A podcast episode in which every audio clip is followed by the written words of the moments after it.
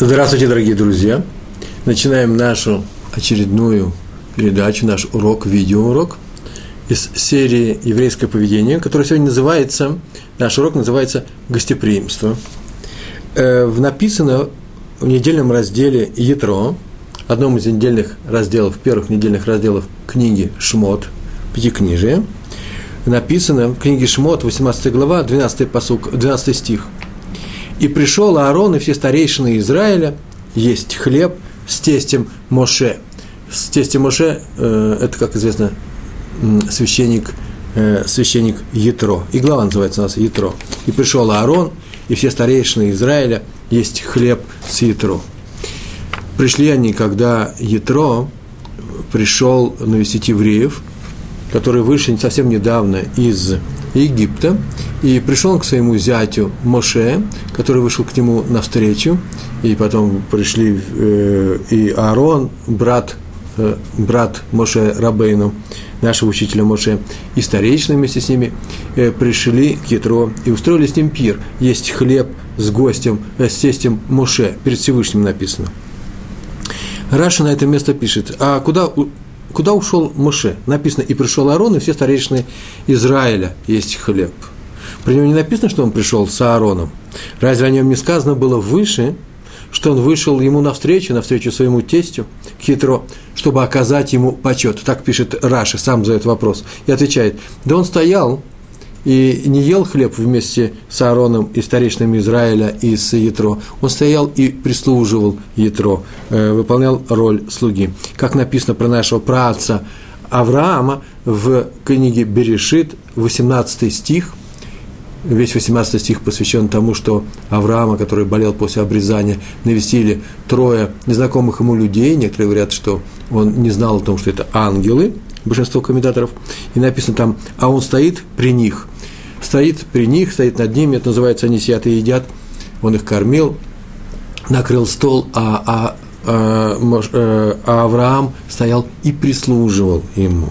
Мудрецы добавили на э, этот отрывок.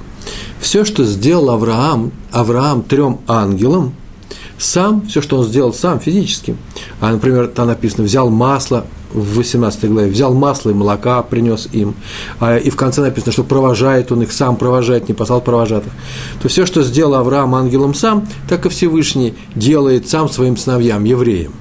И все, что сделал Авраам ангелом через посланников, послав кого-то, например, посла, э, сказал, и будет вам дано немного воды, кто-то даст из моих слуг. Так вот, все это Всевышний сделал, э, сделал своим сыновьям через посланников. Так написано в Баумэце, 86 страница, 86 э, лист трактата, Вавилонского трактата Баумэце, вторая страница этого листа. То есть хорошо, что Авраам так делал, и Всевышний после Авраама так начал делать евреям. Вот эта вот великая, великая заповедь гостеприимства, встречать гостей, самолично встречать гостей – ухаживать за ними. Э, этой теме и посвящен наш сегодняшний видеоурок. Сначала история. Рабиуда Лейб Кеаман, Кеанаман, отец Раби Йосифа Шлома Кеанамана, руководителя, руководителя главы Поневежской Ешивы, Ешивы Поневеж. Так вот, про отца, э, руководителя Поневежской Ешивы, известно, что он еще в Литве, там у себя в Европе, до того, как Ишива переехал сюда, в Эрцисроэль, был Габаем в синагоге. Габаем в синагоге, небольшое было местечко, и э, синагог там было мало, и он был Габа, Габа – это тот, кто обслуживает синагогу, кто руководит ею, э, административное лицо. А заодно он выполнял все функции работников этой синагоги.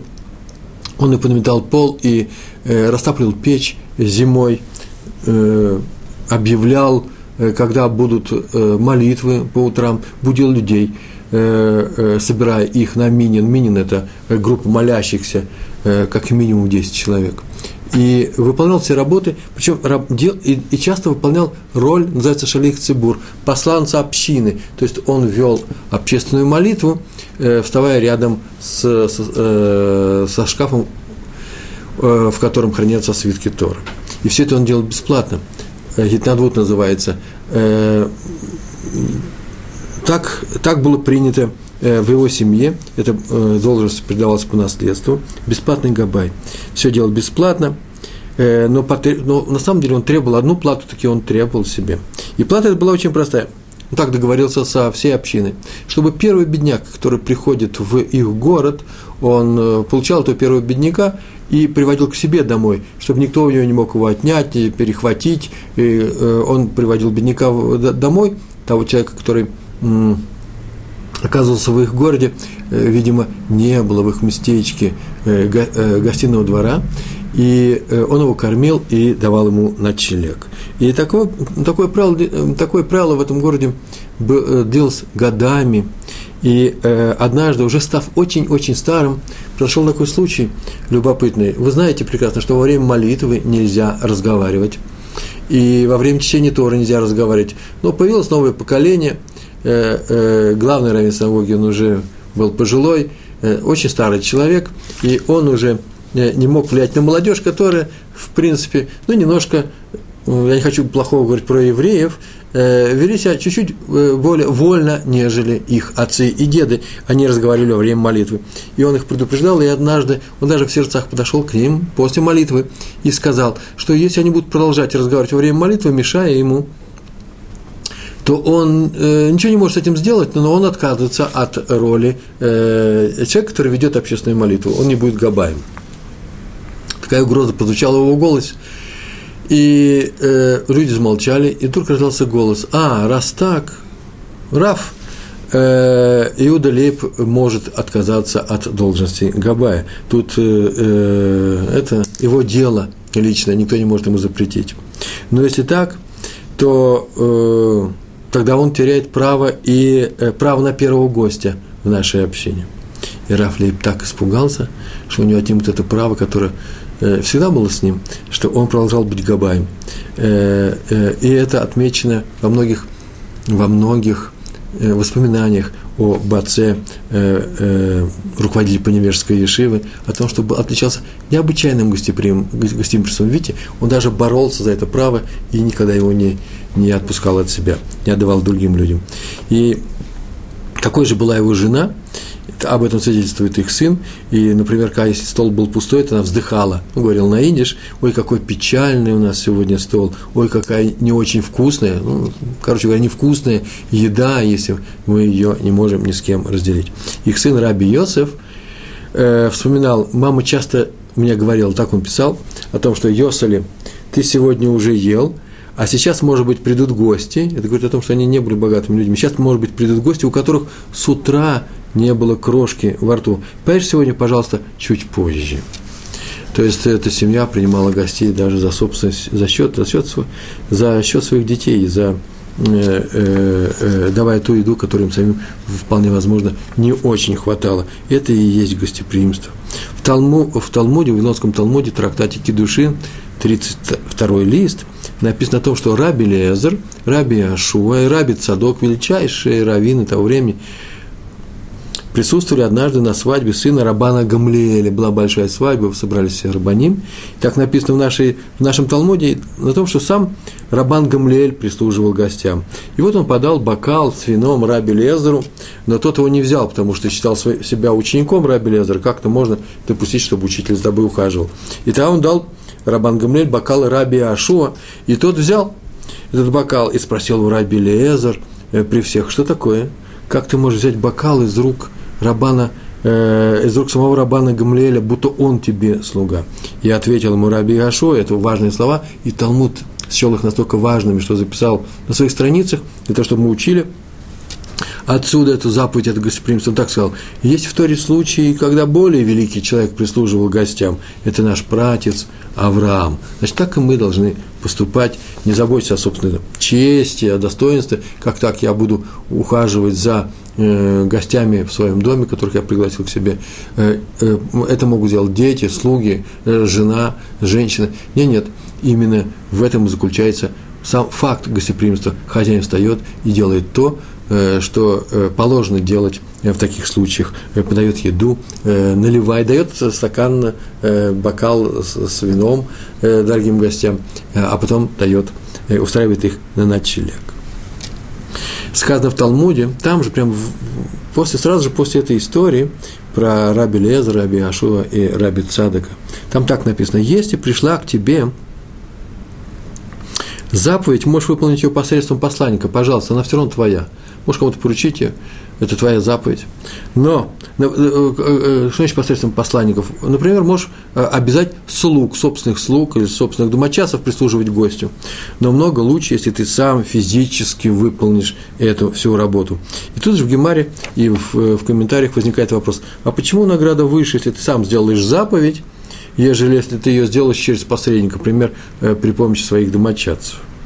Ответ – э, таков Талмуд приводит тут же примеры, когда сами мудрецы, высочайшие мудрецы э, нашего народа готовились к субботе. Это могли сделать их домочадцы, это могли сделать их родственники, а они могли продолжать учить Тору или преподавать Тору, но они все равно шли и э, делали какие-то работы. Один колол дрова перед, перед тем, как растопить печень, которая будет субботняя еда вариться, другой топил обогревал э, э, дом, третий засалил рыбу, четвертый вообще приготовил еду. Можно сделать салат оливье собственными руками и не думать о том, что ты большой рав, главный раввин Москвы или Московской области. И совершенно не важно. И это будет уважение в честь субботы.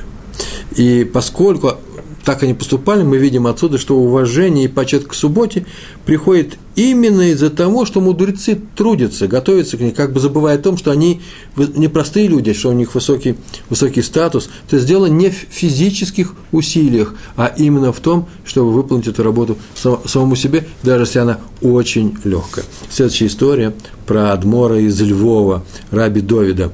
Э, Левов, да, называется на идиш э, Лев, э, Львов, но мы будем говорить Львов.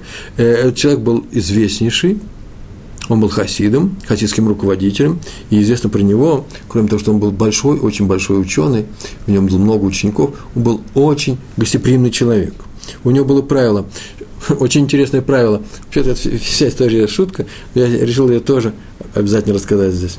У него было правило, чтобы чу, гости чувствовали себя как дома, а это в этом и заключается выполнение заповеди гостеприимства, чтобы они чувствовали себя не скованно, а, а естественно, такое, чтобы они чувствовали себя как дома. Он с ними вел абсолютно так, как они вели у него за столом. Например, приходил человек и ел вилкой и ложкой, э, вилкой и ножом, и он брал вилку и нож. Другой человек приходил, садился за стол и ел, э, пользуясь э, одной вилкой. И он вилку отпускал нож, и так он и ел. Всегда, чтобы человек почувствовал себя в своей тарелке. Они пили крепкий напиток. Так было написано крепкий напиток, я боюсь, что это вообще была рюмочка водки. И он тоже выпивал крепкий напиток вместе с ними. Э, если кто-то брал кусочек пирога с общего блюда, он себе брал два. Для чего? Чтобы гость увидел, что можно взять два кусочка, не стеснялся, и брал второй. Тут же он брал третий так он его призвал к тому, что ешь, ешь, пожалуйста, не говоря никаких э, слов. Он себя вел абсолютно так же, как гость, и даже чуть больше. Я не чувствовал себя у него в прекраснейшей атмосфере. Так записано за Равом Адмором из Львова, Раби Довидом. А дальше к нему пришел человек, который ну, очень много ел. Он попросил э, добавки первому блюду, то вторую добавку, потом просил добавку второго блюда, потом вторую добавку второго блюда. Он все ел очень много. И Рав вообще-то, в принципе, не очень полный человек был, э, щуплого телосложения, съел ровно же столько. И когда ему его взяли и спросили, как это может быть, что он такой худой человек и отважился на такой большой, как сказать, объем еды, и он ответил, как в моем доме есть уголок для гостя, так в моем желудке есть уголок для гостя. Главное, чтобы он чувствовал себя как у себя дома. В этом заключается что?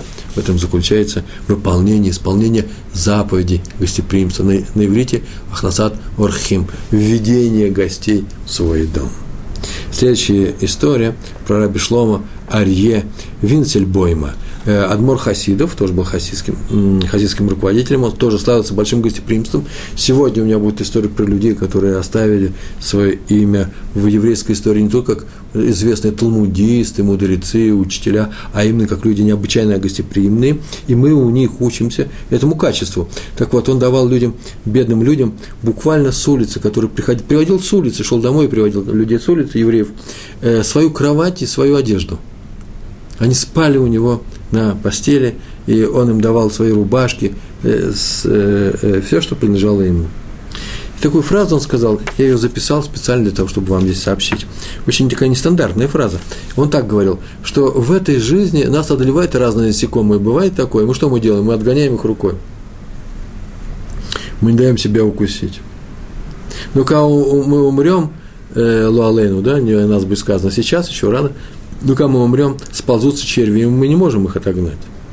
Так вот, в заслугу за выполнение заповеди приема гостей – будет спасена моя душа от червей ада, а это важнее, чем могильные черви. А теперь, э, непростое выражение, здесь нужно, Юн называется, нужно еще исследовать, что он хотел сказать. Но, в принципе, видно, он считал, что эта э, заповедь э, нужна человеку для исправления его души в этом, э, э, в этом мире. И однажды э, прошла такая история – мне эта история понравилась, сейчас я ее буду рассказывать, немножко даже поправлю, э, расскажу не так, как она записана в книжках. Однажды написано в книжках, власти издали зака, э, указ, запрещение, запрещающий принимать, принимать в своих домах гостей евреев. Так написано в книгах. Я просто подумал, как такое может быть, а потом выяснилось, что да нет же, это же был простой указ, который касался запрета давать кров незарегистрированным в данном местечке евреев, поскольку были ограничения черты оседлости, и каждый вновь прибывший должен был зарегистрироваться в полиции. Но не все это могли делать по некоторым причинам, и поэтому как раз таких людей-то он и принимал. А инспектором, который следил за исполнением вот именно этой, этого указа, в данном, как в местечке, э, где э, Раби Шломария Венсельбоем был раввином, э, взял на себя один выкрестый еврей, который изменил нашей вере, и он-то знал евреев изнутри, и он хорошо знал обычаи дома Раби Шломо принимать у себя гостей. И он пришел и обнаружил его дом полный гостей. Он тут же составил протокол, написано в книжке, что ему сказал Раби Шлома Арье, но это сейчас уже не важно, главное, что все равно он составил протокол, подал его в, пили, в полицию, а оттуда дело пошло в суд, его вызвали э, через околоточного в суд. Околоточный я добавил, как еще вызывали в суд. Э, вызвали его в суд, он спросил, вот идет суд. Он спросил, уважаемый судья, он говорил, как положено вообще Равин, очень уважительно по, по отношению ко всем людям. Он сказал, уважаемый судья, можно задам вам один вопрос, прежде чем, прежде чем он сейчас его присудит к большому штрафу? Можно задам вам один вопрос? Задавай. Он спросил, уважаемый судья, скажите, пожалуйста, у вас дома есть собака?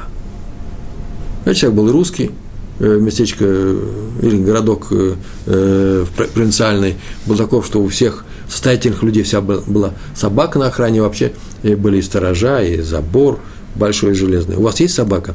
Судья удивился и ответил, конечно, есть а даете ли вы, уважаемый судья, еду?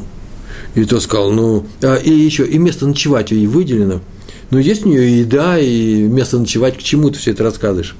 И тут э, Раби Шлома Арье сказал, ну разве бедный человек хуже собаки, если мы не можем его принять, накормить и дать ему поспать? По образу подобия Всевышнего он создан, по образу и подобию э, судья, будучи христианином, который тоже считал, что человек создан по образу и подобию Всевышнего, Всевышнего Творца, э, не мог с этим не согласиться и э, сказал только, я с собой согласен полностью, э, Ребе, но таков указ, что я могу сделать? Собака, видишь ли, странный человек, она не должна проходить регистрацию в полиции, и для нее нет черты оседлости, а это указ государственный. Вот об этом я и говорю, сказал э, э, э, Раби Шлом Мария. Если, допустим, завтра власти запретят держать дома собак, неужели уважаемый судья выгонит своего верного пса на улицу? Судья задумался и говорит, будучи честным человеком, должен признать, что своего пса на улицу я никогда не выгоню – Поэтому я на этот раз тебя не приговариваю к штрафу, но в следующий раз будь осторожен э, с нашим инспектором выкрестом, пожалуйста. На этом закончилась эта история. А слова о том, что человеку выше собаки, которую мы обязаны кормить, а тем более человек, который голодный, мы обязаны кормить, вошли в еврейскую историю. Сейчас я произнесу несколько пунктов, очень простых определения закона о гостеприимстве. Нам Тора э, дала в обязанность исполнять эту заповедь гостеприимства, принимать в своем доме людей, которые нуждаются в крови и в, э, в еде, голодных и людей, и которым негде спать. В положение гостеприимства входит несколько пунктов. Следующие пункты. Первое. Не просто дать еду и ночлег. Надо быть приветливым хозяевам, хозяином. Приветливость – это необходимый, необходимое качество исполнения этой заповеди. Второй момент. Незамедлительное представление еды и питья. Обязательно нужно не задерживать, э, подать на стол, пригласить людей к столу. Почему? Потому что люди голодные и хотят есть.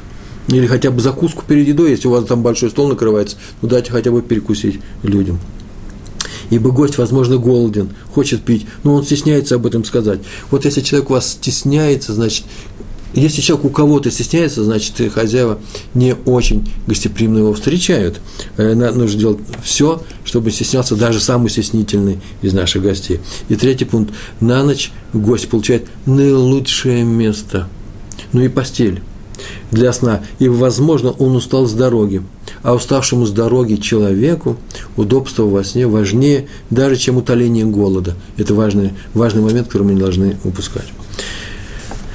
То, что представление постели важнее, чем еда, отмечено в, в Танахом, нашими святыми книгами, в рассказе о женщине, которая принимала у себя в гостях пророка, пророка, э, пророка Элишу – она обращается к своему мужу, и так написано во второй книге Малахим, судьи, 4 глава. Вторая книга Малахим, 4 глава, 10 стих. Она так сказала мужу, давай сделаем наверху маленькую комнату и поставим ему там кровать, пророку, кровать, стол, стул и светильник. Кровать предшествует столу, ибо женщина понимает, что уставший путник часто предпочитает сначала выспаться, а потом поесть. Еще одна история про раби Исара Залмана Мельцера. Он был приглашен на должность главного раввина в город Слуцк, будучи еще очень и очень молодым. И также руководить Ешивой, его пригласили, он там руководил Ешивой. Ему было ну, чуть больше 30 лет, может, может быть. И однажды он оказался в соседнем городе Слуцком, который называется Двинск, э, где зашел навестить светочатого поколения большого мудреца Раби Мейра Симху – Э, э, крупнейший мудрец был. И раб, Раби, Раби Мейер Симха был пожилой человек в это время, он же был очень старый человек, много лет ему было. И он, хозяин обрадовался гостю, радушно его, э, радушно его встретил, открыл дверь, пригласил сразу же к столу и закричал своей жене и всем своим домочадцам, какой великий Йомту, какой великий праздник у нас сегодня дома, у нас наступил, нас навещает крупнейший раввин, руководитель Ишивы Слуцка, и дальше говорил всякие такие слова, пока накрывали на стол, тут же накрывали на стол, и Раби Сэр э, Залман потом, э, Залман Мельцер потом сказал, что он впервые, впервые в жизни понял, что чувствовали ангелы, что должны были чувствовать ангелы, которых пригласил к себе в дом наш пратец Авраам. Такое радушное было гостеприимство у раби Меры Симхи в городе Двинске, который он оказал Раву Мельцеру. Э, мы говорили о том, что гостей нужно принимать приветливо э, принимать, надо вообще сказать, с радостью их надо принимать. Даже если у хозяев безотносительно по отношению к гостям э, есть какая-то причина для забот, для печали. Во всяком случае, не следует посвящать гостей в свои проблемы, э, в свои заботы и, и тем более беды, не дай Бог. Э, это не доставит нашим гостям приятного чувства, которое должен испытывать вообще любой человек в любой гость в еврейском доме. И надо учиться у Авраама. Дело в том, что он ведь, когда пригласил трех путников, которые проходили мимо его дома по дороге, он в это время тяжело болел, но ни слова, ни полслова. Так по выражению наших мудрецов, так написано в комментариях, он не сказал своей болезни гостям. Ибо запомним, приветливость, радость, атмосфера доброжелательности – вот что мы должны э, дать нашим гостям, кроме еды и ночлега. Приветливость, рад, радость и доброжелательность. Ну а о размере награды за выполнение заповеди введения гостей сказали наши мудрецы, э, и они сказали о том, э,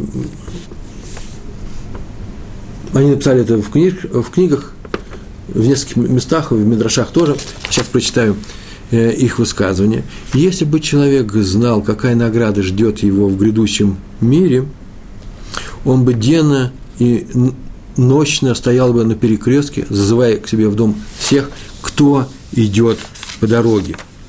Это означает, что заповедь настолько велика, настолько заслуга за нее большая, что человек должен бы искать возможности ее выполнить. Почему? Потому что есть у человека и есть какие-то называется бгамим, какие-то недосмотры, какие-то э, не совсем хорошие вещи э, в, э, в его душе, что-то нужно ему доделать, достроить, возвести в себе, то это делается при помощи выполнения известных больших мецвод. Одна из них, большая мецва, именно мецва, мецва заповедь, заповедь гости, гостеприимства. Раби Залман Сароцкин вгостил в доме Хафецхайма. И было сказано, что и было сказано, что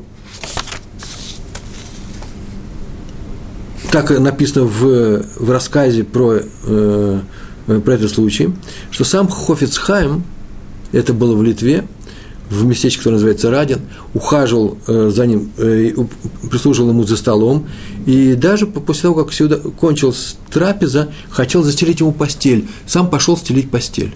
Взял простынки, перины, подушки и, э, и пошел, пошел наверх.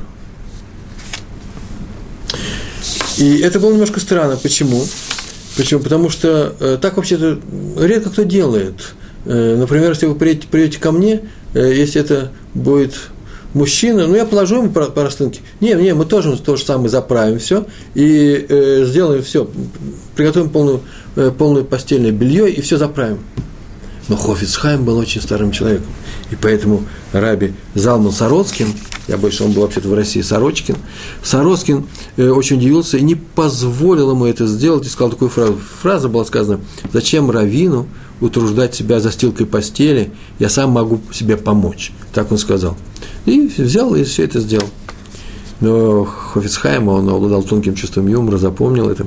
И когда они утром встали на молитву, отмолились, и, и, и начали, собирались молиться, когда Раби Залман взял тфилин, коробочки тфилина, раскрыл и начал повязывать себе э, э, ремень ручного тфилина на руку, подошел к нему Хофицхайм и сказал, зачем Равину утруждать себя за, э, за э, накладыванием тфилин, э, я могу ему помочь давай я это здесь сделаю. И оба они рассмеялись.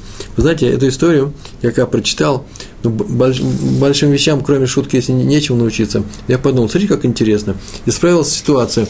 Ведь во время, я никогда еще ни разу не видел, что во время закладывания филин люди стояли и смеялись. Представляете, как, как, какая радость царила в доме Хофицхайма, который сразу все принимал э, э, мудреца, своего уровня, меньше по, по возрасту более молодого, но с какой радостью он его принимал, они стояли и шутили на эту тему.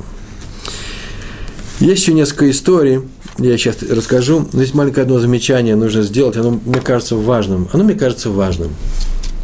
Дело в том, что заповедь о гостеприимстве, и мы однажды как-то давали такой урок – в другом аспекте про гостеприимство, другие, э, другие примеры мы приводили. Но я хочу снова и снова повторить, что заповедь гостеприимства, она на самом деле заповедь принимать гостей, принимать гостей, когда им это нужно. Если ко мне приехали мои друзья, и мы сейчас э, с женой обрадовались нашим друзьям, накрыли на стол, и весело и замечательно проводим время вместе с ними, потом мы оставляем их у себя на ночлег, то выполнение ли это заповеди гостеприимства? В конечном счете мы сейчас помогли людям, э, которые приехали отдохнуть ко мне. Это может быть и совершенно замечательная э, заповедь э, дружбу укрепляет в еврейском народе, любовь. Но ведь надо же помогать, обязательно помогать тем, кто в этой помощи нуждается. Это еще не значит, что сейчас я должен отказаться от нашего обычая принимать наших друзей в нашем доме. Но если это делается за счет того, что мы отказываемся, не дай Бог, от того, что мы не принимаем людей, которые нуждаются в ночлеге, людей, которые нуждаются в еде, и э, просто они сейчас не в своем месте. Если мы это делаем за их счет, то это, конечно, не самый хороший поступок. Э, заповедь считается исполненной тогда, когда ты делаешь усилие над собой, делаешь преодоление самого себя для того, чтобы выполнить эту заповедь, даже когда само выполнение тебе не очень удобно. Э, насчет исправления души. Мы говорили о том, что человек очень часто исправляет свою душу. Это называется тикун. Ему необходимо ее исправить для того, э, чтобы она была цельной, ляшлим, э, чтобы она была полной, э, состоявшейся. Если он сделал плохие вещи в своей жизни, то это не может не нанести урона его душе. И поэтому многие заповеди приходят для того, чтобы вот этот урон убрать. Это называется тикун. Рассказ, рассказывается про раби Хискеля из Кузмира. Следующая история. Однажды, поздно ночью, когда в том местечке, где он жил, в Кузмире, э, шел ночью снег, холод, дождь очень сильный, вот как сейчас в Иерусалиме, слава Богу, э, во всю, э, просто ураган дождя идет и потоки воды, а я так полагаю, что тогда это вообще была, наверное, зима, да еще и снег шел, э, вроде того, который э, был, по крайней мере, неделю назад в э, в середине января в Москве, откуда я недавно совсем приехал. Так вот, приехал однажды ночью в их город, где в этот Кузмир э, трое торговцев евреев, не трое малахим, не трое ангелов, а три обычных торговца. И приехали они поздно, так они въехали в этот город небольшой, он оказался на их пути, и не могли найти ночлега, там, там наверное, тоже не было постоялого двора, так или иначе они ехали э, под этим дождем, под этим снегом, не знаю, была не, жуткая непогода, по городу и смотрели э, на окна, где еще горит огонек, и ничего не нашли, кроме как дом у раби Хискеля, Э, он учился, они постучали, он их от, он открыл, он не, не, не будил слугу, он учился, он сам лично открыл им, ввел их, и радушно их впустил, накормил, э, положил спать, э, а засветло они встали, они очень торопились, и еще солнце не вставало. Они встали и ушли. А его слуга ночевал в соседней комнате. И слышал о том, как приходили сюда какие-то люди. А это вообще хасидская история это хасидский руководитель, Адмор и э, Ребе. И почему-то слуга этот решил, что так поздно и без шума приходили трое людей, и их, э, э, их Ребе вставал, принимал их очень поздно, а теперь утром, рано утром, слуга встает рано, уже никого нету, и он решил о том, что приходили души из духовного мира, и поэтому, кстати, поэтому над страху-то и не вышел, посмотреть, кто пришел ночью. А на утро он в синагоге рассказал всем хасидам о том, что у них необыкновенный рэбе, которому к ночью к рэбе приходили души, которые ищут себе тикун, э, исправление. По хасидским верованиям души людей, которые умерли, но которые не исправили э, некоторые аспекты э, себя, своих душ, они не исправлены, то есть они сделали какие-то нарушения и не э, сделали шува, не сделали исправление, то они приходят и ищут исправление каким-то образом. Эти души маются, и им нужно помочь. Вот такие души приходили к нашему Рэбе. Рэбе услышал и засмеялся. Да нет же, все было намного проще. Это не те души, которые ищут себе исправление, приходили сегодня ночью, пока ты спал, мой любимый слуга. А это живые люди, которые пришли для исправления моей души, для исправления меня. Я исправил свою душу тем, что выполнил великую заповедь, мецву Ахнаса Турхим, заповедь в э, гостеприимство. Еще я расскажу несколько историй, э, э, которые мне кажутся достаточно важными, хотя и они были, по-моему, записаны на сайте Толдот.ру, э, но они очень хорошо, хороши для нашей темы. Первая история про Рава Соловейчика. Рав Соловейчик, Йосиф Дов Соловейчик – он был очень молодым человеком, когда произошла эта история. Один из самых выдающихся э, авторитетов конца прошлого, э, позапрошлого века, 19 века, э, в городе Барановиче. Он был приехал Раф Словечек в город Барановичи. И человек, он был тогда совсем молодым, и в лицо его мало кто еще знал, хотя книги его были уже известны, и кто он такой, все знали – но в лицо его мало кто знал. И поэтому, когда он обратился к владельцу одного из постоялых э, дворов, куда он обратился для того, чтобы переночевать там, э, то тот ему сказал, что э, перед ним обычный еврей, он сказал, ночь, тот решил, мне знаете такое выражение, нечего перед ним ломать шапку, и сказал, что у него ничего нету для того, чтобы дать ночлег, нет ни одной комнаты, вообще ничего нет. Э, Итак, ну нельзя же не пустить еврея, э, да, оставить его на улице. Поэтому так сказал Рау Соловейчику. Там, где, где найдешь угол себе, э, например, на кухне, там бросай свое пальто на пол, там и спи. Пожалуйста, бесплатно. У меня нет времени на тебя, вообще нет времени. заниматься, почему? Потому что с минуты на минуту прибудет Раби Арон из Кайданова, такой известнейший э, хасидский э, праведник, цадик, Равславич Литовского направления.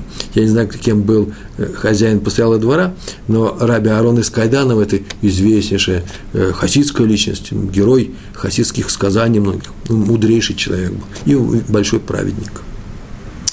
И он побежал давать Сказав это, он побежал давать указания э, своим слугам по приему знаменитого Рава.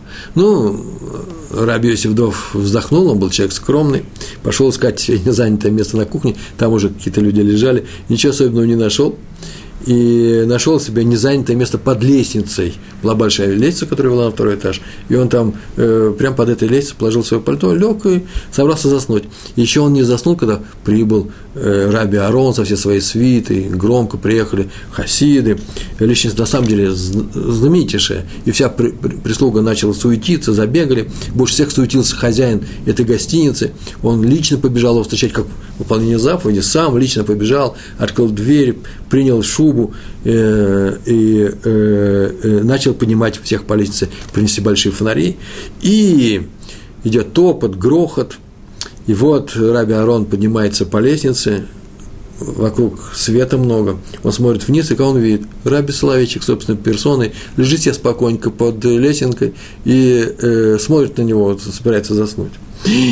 Тут же он побежал к нему, спустился, горячо его обнял, приветствовал уважаемого э, учителя, он так ему сказал учитель, хотя ну, он был, наверное, сам не очень пожилой э, э, раби Аарон из Кайданова, но он учился у Раби Соловейчика и обнял его. Как только увидел хозяин эту сцену, он обомлял от страха. Что же это он сделал? Он прорвался через толпу к Раву Соловейчику и начал со слезами, буквально плача, со слезами в голосе извиняться. «Ой, я не знал, какой раввин к нам пришел, пришел, ой, я виноват, э, забегался, э, как хорошо, что вы посетили наше заведение. Сейчас он раскаивается в своей ошибке, больше такого никогда не будет. Он часто распорядится отдать Равину самые лучшие из комнат, ну, какие-то комнаты появились. Потом подумал, говорит, да, комнаты у меня не появились, я дам свою комнату, а мы с моей женой где-нибудь пристроимся – Свои апартаменты я отдам, а, а, а, и самый лучший ужин вам принесем прямо в комнату, не надо даже ходить в столовую комнату. Выслушал это Раф Йосеф и произнес э, фразу, которая была записана, она, он произнес ее э, на индиш, э, потом ее перевели на иврит, я сейчас перевожу на русский язык, фраза это начало следующее. Я возьму и прочту ее вам вслух сейчас. Наши мудрецы, то есть он дал урок Торы прямо на лестнице – Наши мудрецы учат законы гостеприимства у Авраама, у нашего праведника, у нашего праца Авраама, который принимал трех гостей, и не учат они законы гостеприимства э, из такой же ситуации у племянника Лота, который тоже принимал тех же самых ангелов, двух ангелов, из этих трех он принимал у себя в городе Сдом. Почему у Авраама, а не у Лота? Ведь, кажется, Лот проявил большее мужество, чем его дядя. Ведь ему угрожали жители с дома – но он не выдал гостей на рассержание толпы, э, в то время как Аврааму никто не угрожал. Никто ему не угрожал, днем он принял этих трех гостей и щедро их накормил. Дело в том, сказал Рави Дов, Иосиф Дов Соловейчик, что Лот знал, что его посетили ангелы, а перед ангелами трудно не проявить максимальное старание. А Авраам же думал, что перед ним самые простые бедуины, простые арабы – и поэтому все же побежал, и, и несмотря на это, побежал отдать, э, распорядиться, отдать распоряжение, чтобы приготовили им лучшее из лучшего, из, из, из самого хорошего, что есть в его доме.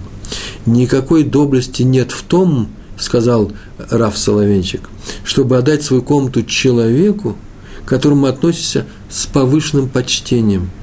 Но заповедь говорит там совсем другое. Прими простого человека, как самого дорогого из гостей. Прими, как принимают ангелов. Вот э, э, чему учит этот эпизод. Повторяю, Авраам думал, что это простые люди, и принял их как ангелов. А э, Лот знал, что это ангелы, поэтому и принял их как ангелов. И мы учимся у Авраама. История про Хофисхайма.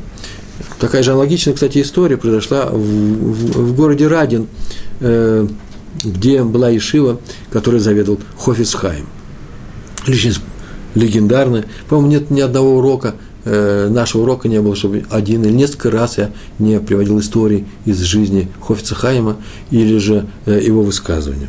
Однажды приехал в те места специально на встречу с Хофицхаймом один очень ученый человек, большой, большой мудрец, э, который э, не знал мудреца, не знал Хофицхайма в лицо. Он приехал с ним Э, с ним э, э, учиться, может быть, задать ему какие-то вопросы. Известно было, что это был Талмит Хахам, мудрый человек. Он приехал в этот город, и дело было вечером, он шел по улице и не знал, где вообще останутся здесь приезжие. Дело в том, что в Радине есть постоялый двор, и вдруг он встретил какого-то человека, который шел поздно вечером по улице, он к нему обратился, где приезжие останавливаются здесь. И он сказал, приезжие в нашем городе останавливаются у меня. Так он сказал. И он привел его в свой дом, выделил ему комнату, накормил ужином. Причем ухаживал за ним сам. У Ховисхайма тоже был слуга, но он э, ухаживал сам, как владелец гостиницы. И на утро уже в синагоге, после утренней э, молитвы, наш приезжий поинтересовался у всех окружающих людей, скажите, пожалуйста, а кто здесь, из тех, кто молится здесь, э, э, Хофицхайм? И велико же было его удивление, когда ему показали именно того, кто вчера его этой ночью принимал у себя в своем доме, на владельца гостиницы, в которой он остановился. Тут же он бросился к Хофицхайму, простите прощения, сказал, что он не знал, э, иначе бы он не позволил э, прислуживать вчера вечером и так далее. На что Рав, опять-таки в переводе с я перевожу с на иврит, а я с иврита на русский, сказал следующую фразу. «Я бы тебя простил, когда, когда бы был свободен от заповеди принимать гостей. Вот если бы не было такой заповеди, я бы тебя простил. Но поскольку у меня есть такая заповедь, я не свободен от нее, поэтому не за что прощать. А более того, спасибо тебе за то, что ты дал мне исполнить эту заповедь. Это, между прочим, непростые слова. Здесь мы учим, можем сразу выучить сразу несколько вещей. Во-первых, смотрите, человек выполнил заповедь. Кто, как, ну, кто это? Это Хофицхайм. Он выполнил заповедь э, гостеприимства. И теперь говорит за исполнение этой заповеди спасибо этому человеку за то, что ты мне дал исполнить эту заповедь. Вроде бы тот должен сказать спасибо. Вот это э, все, что происходит со словом «спасибо» в нас в идишкайт, в нашем еврейском мире, обладает одной определенной особенностью. Если мне человек дает такую возможность исполнить заповедь, я ему говорю спасибо. Не за то, что он мне дает. Он мне что-то дает, и у меня нет заповеди взять. Я беру, почему? Потому что это мне, мне помогает. Конечно же, нужно быть благодарным, быть благодарным. Вне всякого сомнения, нельзя проявлять чувство неблагодарности. У нас на эту тему э, целый урок был, и еще будут уроки на эту тему. Это одно из основополагающих качеств э, еврейского человека, соблюдающего Тору, быть благодарным. Испытывать чувство благодарности за все, что тебе хорошего сделали. Но здесь как раз я хочу расставить акцент немножко по-иному. Дело в том, что тот, кто дает другому заповедь, тот, кто дает другому заповедь, ему и полагается спасибо. Например, у нас происходит урок. И когда происходит урок, э, учитель дает э, урок, э, ученики сидят напротив него, кончается урок, и ученики говорят спасибо. Как так можно? То есть, конечно же, они должны сказать спасибо, а пускай они скажут спасибо, но нужно им сказать, чтобы они знали о том, что Учитель должен говорить им спасибо. За что? За то, что они ему дали возможность выполнить заповедь Леламед, преподавать Тору. Это то же самое, как в магазине. Я прихожу э, в магазин, покупаю, покупаю какую-то вещь, даю свои деньги. Я могу зайти в другой магазин. У нас много магазинов, много вещей. У нас нету сейчас э, э, действительность, как в Советском Союзе, помните, да, все было в дефиците. И если э, владелец магазина, не владелец магазина, тот там работает, э, продавец, что-то мне доставал из-под прилавка, я ему говорил спасибо, за что? Он выделил меня э, из всех остальных людей, он делает мне хорошие вещи, а за хорошие вещи нужно говорить спасибо. А сейчас все происходит по-другому, немножко по-другому, а именно как? Я плачу деньги, и продавец говорит мне спасибо. Так принято во всем мире. За что? За то, что э, я выбрал именно его магазин. Я, более того, я решил что-то у него купить. То же самое с автобусом. Я выхожу из автобуса, я говорю спасибо э, шоферу, и он мне говорит спасибо за то, что сел в мой автобус. Между прочим, Израиль одна, может быть, из немногих стран, где обе стороны говорят друг другу спасибо. Сказать спасибо здесь считается это просто минимальным уровнем воспитанности и приличия. Говорите всегда спасибо. То же самое сказал и Хофицхайм. Спасибо тебе большое за то, что ты мне дал выполнить эту заповедь. Между прочим, само выражение «спасибо» звучит на иврите очень интересно. Э, все знают, что на иврите «спасибо» – это «туда», «я тебя благодарю». Э, есть э, несколько другая формула э, среди евреев, которые соблюдают заповеди Торы. Формула звучит таким образом. Мне что-то дают, причем дают, явно выполняя заповедь, например, помогают мне. Я останавливаю машину, и трэмп называется, да, я останавливаю машину, потому что мне долго не было автобуса, мне в то место, э, э, куда направляется и эта машина, и человек оставляет свою машину, и почему бы еврея не пригласить к себе в салон, и я еду с ним, а потом, когда я выхожу, я ему говорю такую следующую фразу. Спасибо. Знаете, каким особым образом я проношу эту фразу? Я говорю, тискели мицвод. В нашем сефардском нынешнем произношении это будет тискели мицвод, в ашкенадском это будет э, тизге, з, тизге а слово захая удостоится, да, тизге лимитсвас, удостойся заповедей, чтобы у тебя еще были заповеди, которые, выполняя их, ты тоже получишь награду. Награда от Всевышнего выше моей награды, которую я могу дать тебе. Какая моя награда? Только одно слово спасибо. Я тебе желаю получить, это благословение на самом деле, э, э, получить еще заповеди, которые э, ты исполнишь. Награда за заповеди, новая заповедь. Но мы возвращаемся к нашей теме, которая называется про, э, о гостеприимстве. У нас еще с вами 14 минут, и поэтому я сейчас э, э, расскажу еще, у меня получается три истории, я их сейчас буду рассказывать. Одна история, она мне очень в свое время понравилась, про Рава Альберштама. Если когда-нибудь среди своих уроков я уже рассказывал какую-то историю, что не значит – что эта история не будет рассказана и дальше. Почему я расскажу? Потому что каждую историю можно показывать с новой э, э, снова в новом ракурсе, можно э, расставить по-новому акценты. Вот сейчас одна из таких историй, которая, возможно, я вам уже когда-то рассказывал про Рава Альберштама, известнейший мудрец новейшего времени, еврейский мудрец. Это тоже происходило в, э, в зале полное его имя, Раби Хискеля Берштам из, из Шинова. Шинов – это местечко, если я не ошибаюсь, в Белоруссии или Северная Украина. Надо будет посмотреть. Из Шинова. Он себя пригласил, э, старался пригласить к себе в дом больных, нищих, э, которых вообще, в принципе, не приглашали других. Такая у него была установка, моральная установка. Вот есть люди, которых приглашают все, это приятно – приятного человека всегда приятно пригласить. Раввинов, который приезжает в наш город. А вот кого не приглашает никто, вот тот обязательно э, получал такую возможность переночевать и поесть, и переночевать в доме Рава Хискеля Абельштама в городе Шинов. Вот однажды к нему пришли на урок хасиды, и сидели и учились, а жили там не, не богато – он не был богатым человеком, и в той комнате, в которой они учились, в той комнате он, э, Рафаэль Бештам, и спал, стоял на кровати. И вдруг они обнаружили, что там на кровати кто-то лежит, накрытый одеялом. И сладко похрапывает. Но они учились, и никто не спросил нашего равина Рэба, а кто там такой. У хасидов не принято задавать вопросы не по делу к, э, к, своим, к своим руководителям, адморам. Если он делает какую-то странную вещь, или что-то у него происходит, сам расскажет в нужный момент. Вопрос можно задавать только э, те, которые, ради которых и пришел, свои вопросы, или по учебе, пожалуйста. Кто не сидели и учились, а там кто-то, как мы сказали, сейчас только сладко похрапывал. И лежит, ворочается, явно чувствует себя как дома. Ну, хасиды удивились. Кто это лежит на постели цадика, нашего цадика? То время как он сидит с нами – и дает урок. Вот он здесь с нами, а это его место. И Рав вышел на минутку. Зачем-то он вышел на одну секундочку. Тут же они подбежали к нему, отдернули одеяло, посмотрели, кто там лежит, и увидели, ой, кого не увидели. Они увидели человека, еврея, который уже несколько дней слонялся по улицам их города. Э, никто не брал его к себе в дом. Почему? Потому что он был совершенно страшен видом, запущенный, заросший, забро... Э, очень такого непрезентабельного вида был покрыт, мне извините, если я скажу, что он был покрыт лишаем, так было написано в этой, в этой истории. Нечист он был до предела, и даже немножко, наверное, пахнул. Так тоже было написано. И тут он лежит, отмытый, благоухающий, чистый, в выстиранной рубашке, сорочке, явно не с своего плеча, сытый, довольный, причмокивает э, во сне.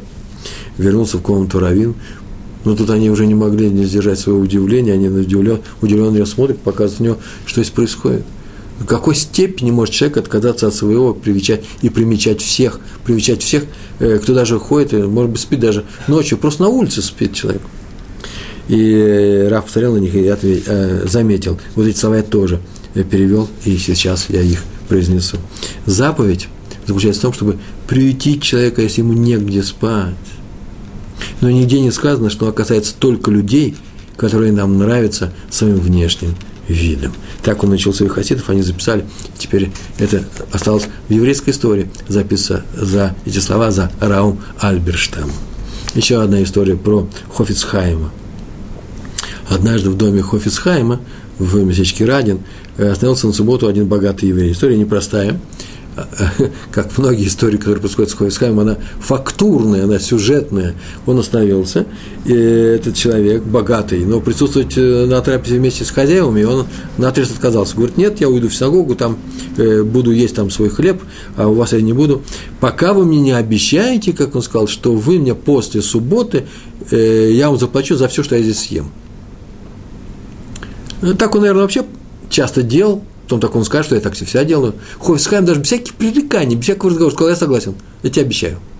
И так хорошо ему было, он пообещал, и он ел, пил, питался, он знал, что все это его, вел себя очень хорошо. Хороший человек был, кстати, может быть, очень симпатичный, обаятельный.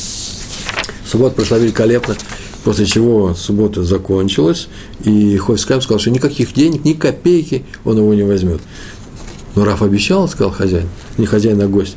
Расстроенный совершенно первый раз с ним так поступает. Это же обман. Э, разве можно не держать своего обещания? На что Хойсхайм следующую фразу сказал. А если бы я не обещал, скажи честно, ты бы чувствовал себя спокойно? Ты бы чувствовал себя в своей тарелке? То говорит, ну, пожалуй, нет, конечно, нет. Я, привык, я не привык есть чужое. Так он сказал, всегда я стараюсь платить за себя сам с детства, ибо привык есть только свою еду, а не чужую.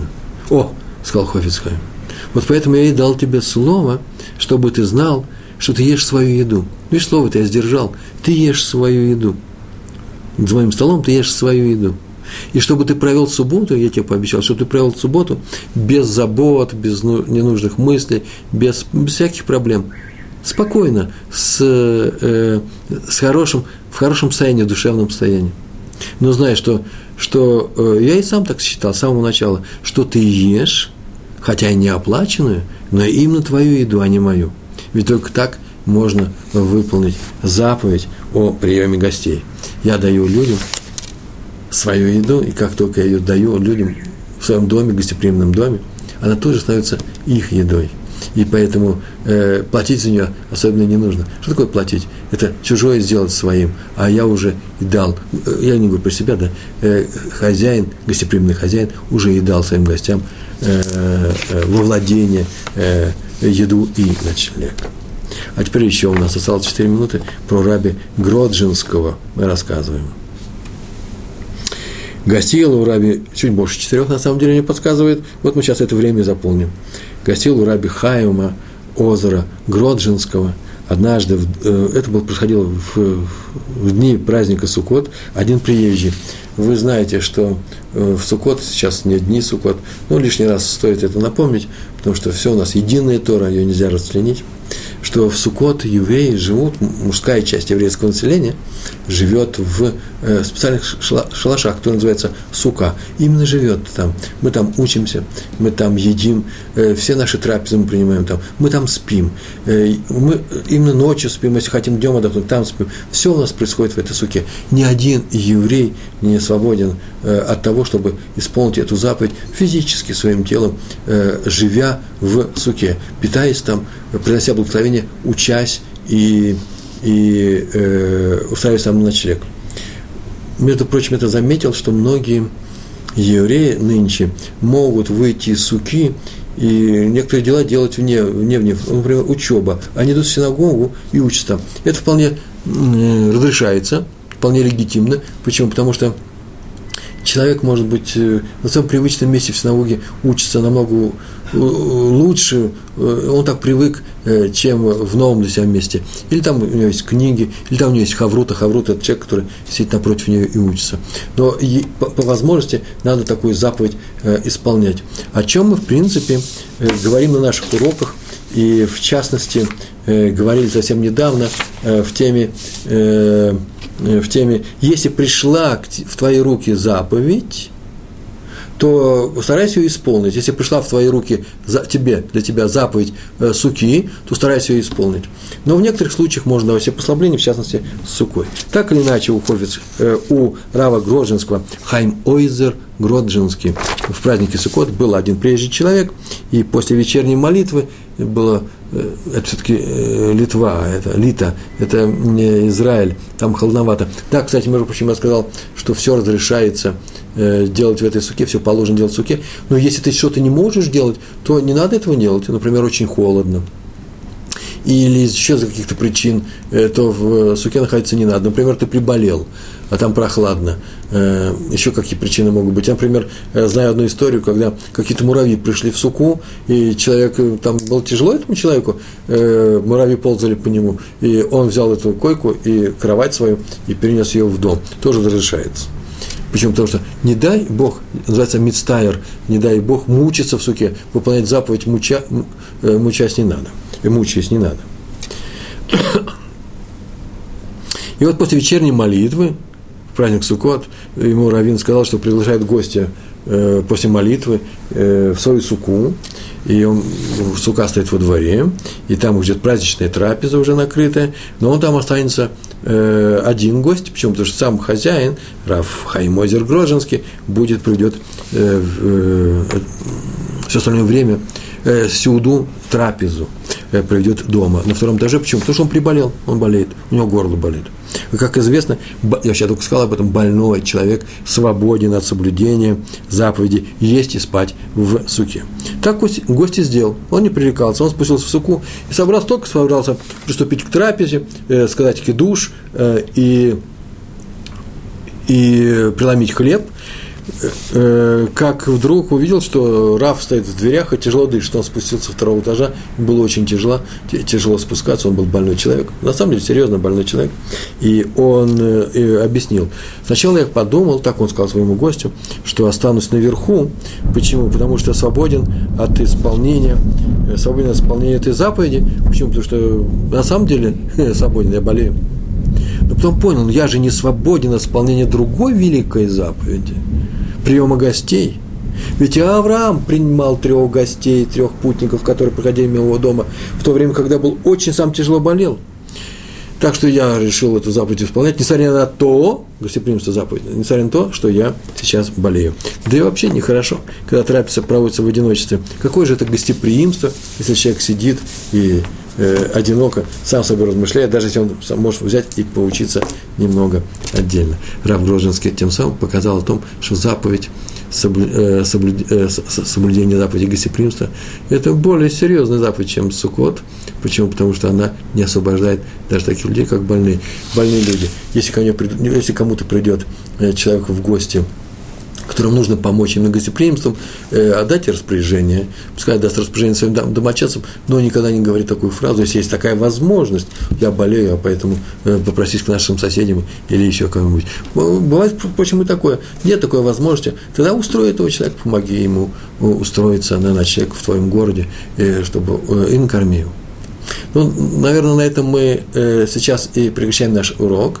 Э, единственное, что только могу сказать, что сейчас мы живем с вами в тяжелое время, когда, в принципе, нет на улице людей, которые ходят и э, просятся к нам на ночлег. Э, нет э, случаев, когда мы встречаем голодных людей, которые приходят и просят у нас э, дать нам поесть. Мы выходим из синагоги, и там никто не стоит и не смотрит нас голодными глазами, кто из здесь молящихся пристроит нас на ночлег в нашем районе, в Нью-Йорке, в Иерусалиме, в нашем районе в Иерусалиме, Рамат Шлумо. Я ни разу не видал такое, чтобы кто-то там стоял и нельзя было его пристроить. Но в любая возможность помочь людям, вот что должно приветствоваться э, нами. Если я знаю, что кто-то приехал на самом деле сюда сейчас, э, в наш район, и у него есть сложности с, э, где-то переночевать, и нескольких учеников Ешивы поместили мои соседи, поместили мои соседи у себя, и им там тесновато, а у меня целый комнату проставят. Конечно же, я должен взять себе, если у меня такая есть возможность.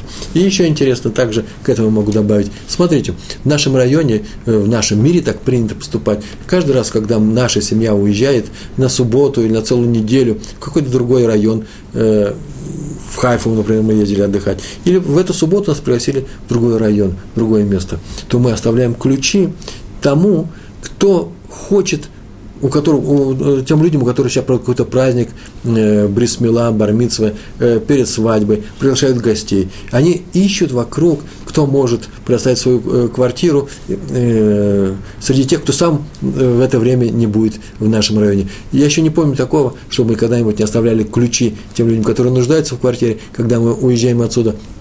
И когда к нам приезжают гости, и на самом деле их много гостей, и чтобы всегда у нас была возможность принимать э, много гостей в нашем народе, мы всегда э, можем найти э, возможность их устроить, опросим наших соседей, друзей в нашем районе.